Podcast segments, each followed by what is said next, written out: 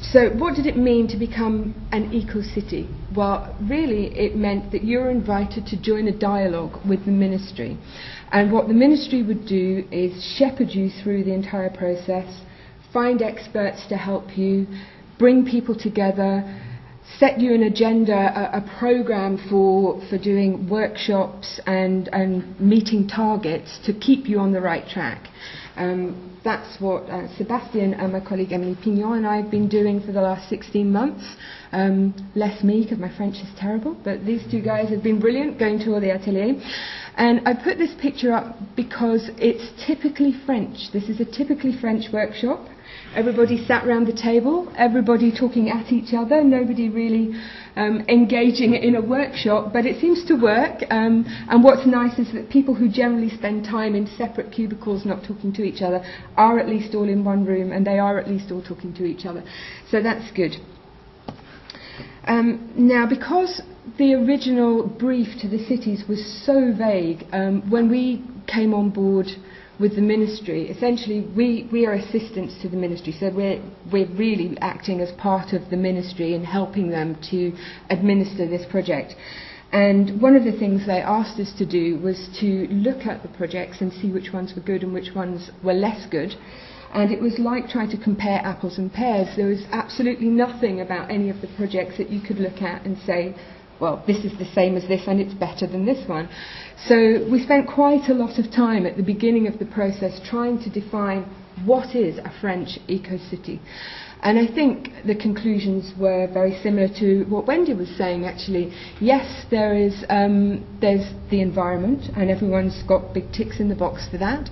Um, but also there's the people who live there and how are they going to live? Where are they going to live? How do you measure their quality of life? So we took the model, the three pillars of sustainability, we expanded it slightly um, and came up with six themes. And these are the themes that have gone forward across the EcoCity process. So we're looking at society and lifestyle, we're looking at governance, we're looking at the economy, sustainable infrastructure, by which we mean smart grids, we mean um, grey water recycling, all sorts of infrastructure. We're looking, yes, at the environment, and also we're looking at placemaking, um, which we have to fight really hard for, uh, I have to say. Um, in France, eco tends to mean techno at the moment, so um, there's an awful lot of, of, no, put the placemaking back in. Um, also, as part of this, innovation. And by innovation, France means technology. Um, we have been trying very hard to suggest that innovation does, can be soft innovation as well as um, hardware, and that's, that's sort of gradually getting through. So those are the six themes that we took forward. And I don't expect you to be able to read this at all, but this is, this is the top level of the, the tool that we use to assess the projects. Um, you can see the different colours relate to the six themes. And um, there's one question at the high level, and then they open out and become more and more and more complex, um, and they get scored, and all sorts of things happen. And then you tell them that that's how you're doing at the moment, and you hope that as you go through the dialogue process, you end up doing much better.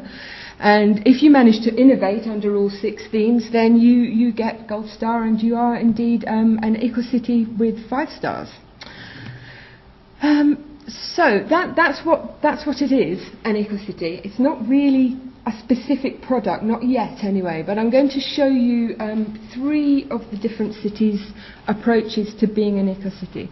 I should probably say as well that um, the process started two and a half years ago, but many of the projects that came forward were started well before that. So they didn't just materialize as eco projects, they were already in the pipeline.